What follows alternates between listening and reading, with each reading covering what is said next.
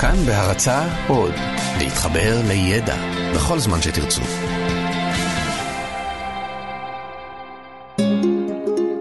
היסטוריה לילדים עם יובל מלכי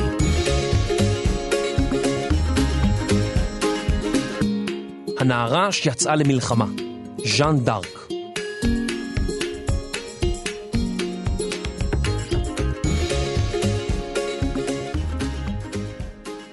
בשנת 2013 יצא לאקרנים הסרט לשבור את הקרח של אולפני וולט דיסני.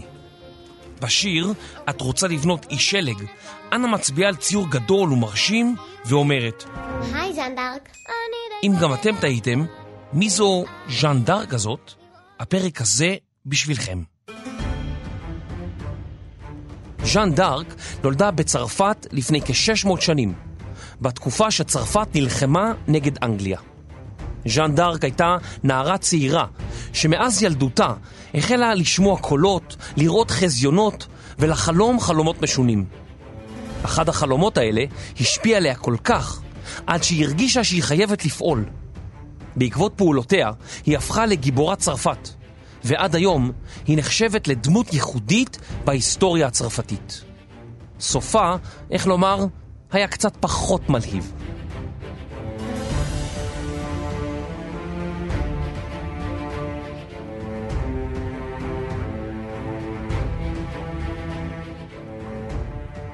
ז'אן דארק נולדה בשנת 1412 בכפר דומרמי בצפון מזרח צרפת. צרפת ואנגליה היו שרויות אז בסכסוך ארוך שהצית מלחמות רבות ביניהן. הסכסוך כונה מלחמת מאה השנים, והוא נמשך כ-116 שנים. צרפת ואנגליה נלחמו ביניהן בסך הכל כ-800 שנים, עד לאמצע המאה ה-19, זאת שמסתיימת בשנת 1900. ז'אן דארק הייתה בת למשפחה כפרית ענייה, והוריה, ז'אק ואיזבל, לא היו שונים משאר האנשים שהתגוררו בסביבתם בדלותם. ז'אן גדלה ולמדה, כמו כל הנערות, לעזור בעבודות הבית, לטפל בחיות המשק, לרקום, לתפור, להכין אוכל ולעזור בשדות בתקופות החריש והקציר. ז'אן הייתה מוכשרת במיוחד בתפירה, והייתה לתופרת צעירה ומוכשרת. באותם ימים שלט בצרפת המלך שרל השישי, צ'ארלס באנגלית, שכונה שרל האהוב, וגם שרל המטורף. שרל חלה במחלת נפש כלשהי כשהיה בשלטון. הוא החל להאמין כי הוא עשוי מזכוכית, שוטט במסדרונות הארמון, מהלל כזאב, ולעיתים קרובות לא זכר שהוא המלך. בעקבות מצבו החלו אחיו ודודו להתקוטט על הזכות לרשת אותו. ועד מהרה פרצה בצרפת מלחמת אזרחים. ההוא! ההוא! אני עשוי מזכוכית! אל תיגעו בי! ההוא! מי פה המלך? מי פה המלך? אני המלך! אני המלך! ההוא! אל תיגע בי, אני מזכוכית! ההוא!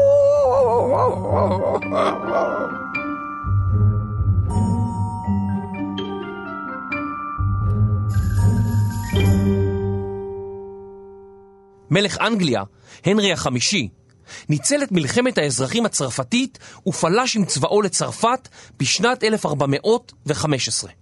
הוא הנחיל מפלה כואבת לצרפתים שתמכו במלך שרל המטורף, ואילץ את בית המלוכה הצרפתי לחתום על הסכם, ולפיו יהיה הנרי החמישי מלך צרפת לאחר מותו של המלך המכהן שרל השישי. אבל הנרי לא זכה לרשת את שרל השישי.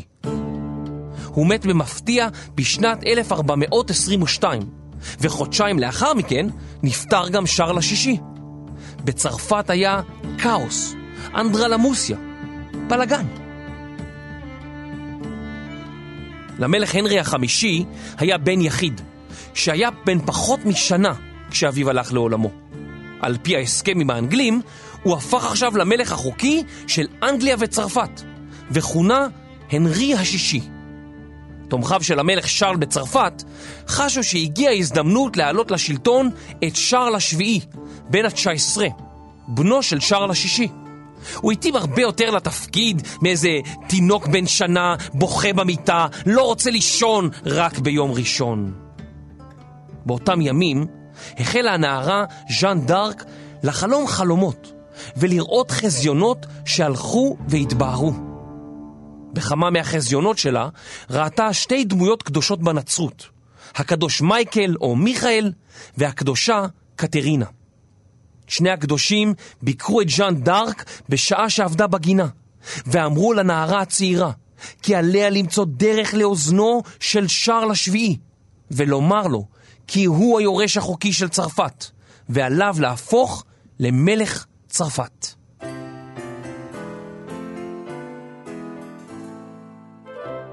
באביב 1428, כשהייתה ז'אן דארק בת 16, היא הלכה בעקבות חזיונותיה אל העיירה הקטנה ווקולור. פירוש שמה של העיירה בצרפתית הוא עמק הצבעים הרבים. הקולות אמרו לז'אן ללכת אל רובר דה בונדריקור, מפקד המבצר בעיירה, כדי שיעמיד לרשותה אנשים וסוסים שבאמצעותם תגיע אל שרל השביעי. בודריקור לא הבין מי הנערה המשונה הזאת, שבמקום לשבת בבית ולתפור, מבלבלת לו במוח. היא רואה חזיונות, היא שומעת קולות, הוא סילק אותה מהמצודה ושלח אותה בחזרה לכפרה. מובן שז'אן לא ויתרה. היא חזרה אל המצודה ואף החלה לספר לאנשי הכפר את ששמעה וראתה.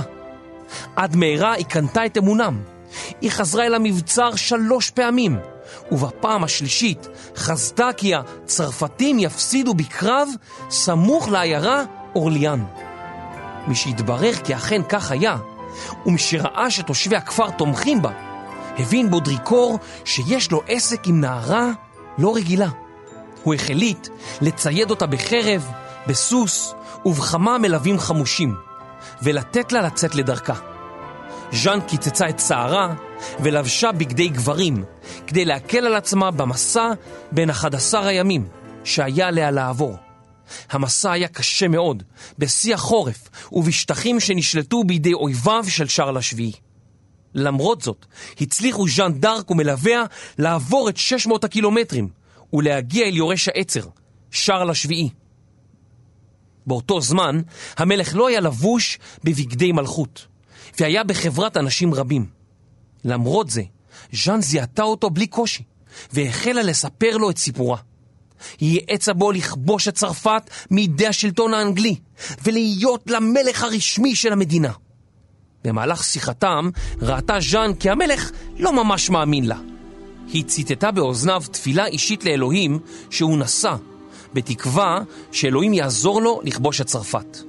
שרלה המום החל להאמין כי ז'אן אכן הייתה סוג של נביאה. הוא שלח אותה אל אנשי הכנסייה שלו, ולאחר שבחנו אותה היטב, סיפרו לו כי אין בה שום דבר מלבד צניעות, ענווה ואדיקות דתית.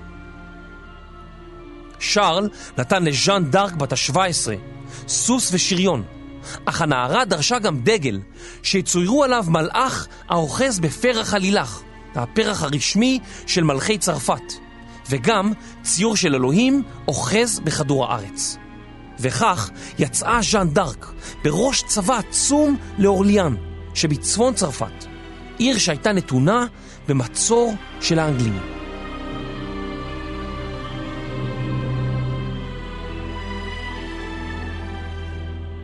באביב 1429, לאחר כמה קרבות, השתלטו הצרפתים על ביצורים אנגליים והחלו לדחוק אותם לאחור.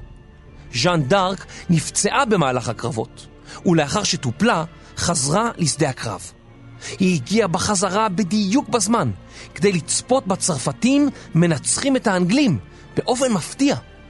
הצרפתים לא ידעו את נפשם משמחה, והחלו להעריץ את הנערה הצעירה.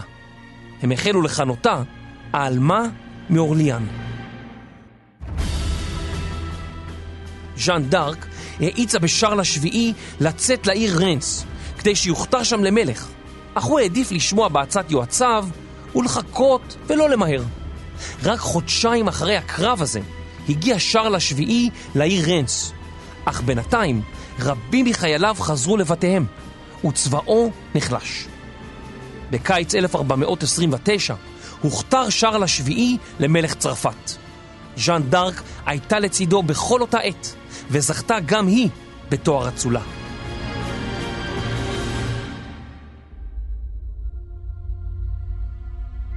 ז'אן המשיכה לדהור על סוסה ולשלהב את חייליו של שרל, בעוד שרל עצמו נמצא הרחק מהקרבות, ומעדיף להאזין למוזיקה ולשתות יין. רבים מחייליו נטשו אותו, וגם ז'אן לא תמיד הצליחה במסעות הצבאיים שליוותה או שפיקדה עליהם. באביב 1430 הורה המלך שרל השביעי לז'אן דארק להילחם באויביו מבית, הבורגנדים, שהתגוררו בצפון צרפת, והיו בעלי ברית של האנגלים. הוא הורה לז'אן דארק לשחרר את העיר קומפני מידיהם. ז'אן מילא אחר הוראותיו, אף שלא עמדו לרשותה חיילים רבים. כשהייתה מחוץ לשערי העיר קומפני, נפלה מסוסה, נפצעה ונשארה שכובה על הארץ. הבורגנדים מיהרו לכלוא את ז'אן דארק, ולאחר משא ומתן ממושך, מכרו אותה לאנגלים תמורת סכום כסף גדול במיוחד. שרל השביעי לא ידע מה עליו לעשות. הוא לא היה בטוח במעט האחוזים שז'אן דארק אכן שמעה קולות אמיתיים של קדושים נוצרים. הוא בחר שלא לנסות לשחררה. ז'אן דארק נשפטה בידי הכנסייה האנגלית באשמת כפירה, כישוף, לבוש גברי ועוד עשרות סעיפים אחרים. בתחילה היה משפטה משפט ציבורי, אך משהחלה ז'אן להאשים את האנגלים, הפך המשפט למשפט בדלתיים סגורות. בכל אותה עת סירבה ז'אן להחליף בגדים, והמשיכה ללבוש את מדי החייל שלה. בסוף חודש מאי 1431 נמצאה ז'אן דארק אשמה בכפירה. למחרת בבוקר נלקחה ליריד מקומי, ושם, לפני קהל צופים של כעשרת אלפים איש, הועלתה על המוקד. היא הייתה בת 19 במותה, אך סיפורה המשיך להלהיב צרפתים רבים עוד מאות שנים אחר כך. לאחר מותה הפכה ז'אן דארק לגיבורה לאומית של צרפת, ולמושא להערצה של גברים ונשים כאחד.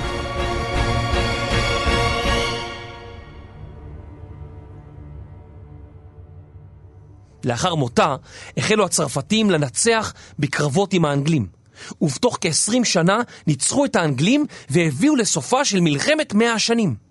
המלך שרל השביעי, שעלה לשלטון באופן רשמי, הורה לחקור את האירועים סביב מותה של ז'אן דארק. היא נמצאה חפה מכל פשע, והוכרזה קדושה מעונה. במשך השנים היא הונצחה במאות שירים, ביצירות אומנות, במבנים, וגם באופרות, בספרים ובמחזות שנכתבו עליה.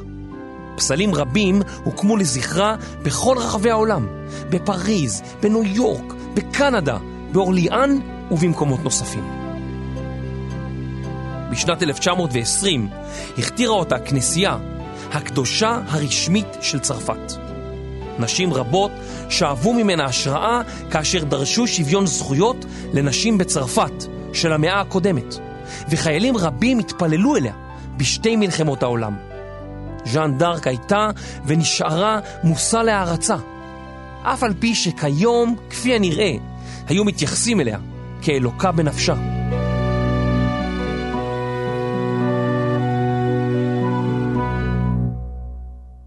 כנראה, מה שקובע אם אתה גיבור או משוגע, זו התקופה שאתה חי בה. אם במקרה אתם מתחילים לשמוע קולות, אני מציע לכם לחזור לישון. אלא אם כן אלה הקולות של אבא ואימא, ואתם מאחרים לבית ספר. איפה התיק שלי? אוי, רגע, הסנדוויץ', הסנדוויץ', איפה? הקלמר, אני לא... אוי, המחברת חשבון, איפה שמתי את המחברת חשבון? אוי, אני מאחר, אוי, לא! למה לא הערתם אותי קודם? אני לא שמעתי כלום! איפה אתם?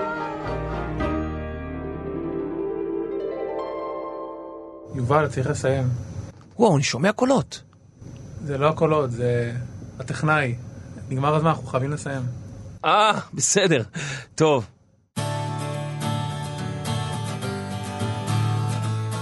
כתיבה וחרבות, עמרי אדומי. דגלים וסוסים, סמדר כהן. עריכה, קריינות ותפירת מדים, יובל מלכי. טכנאי הקלטות וחצים, יואב כהן. עריכת סאונד ותופי מלחמה, אסף רפפורט. הפקה ושחזור קרבות, רני שחר ואייל שינדלר. להתראות בפרק הבא.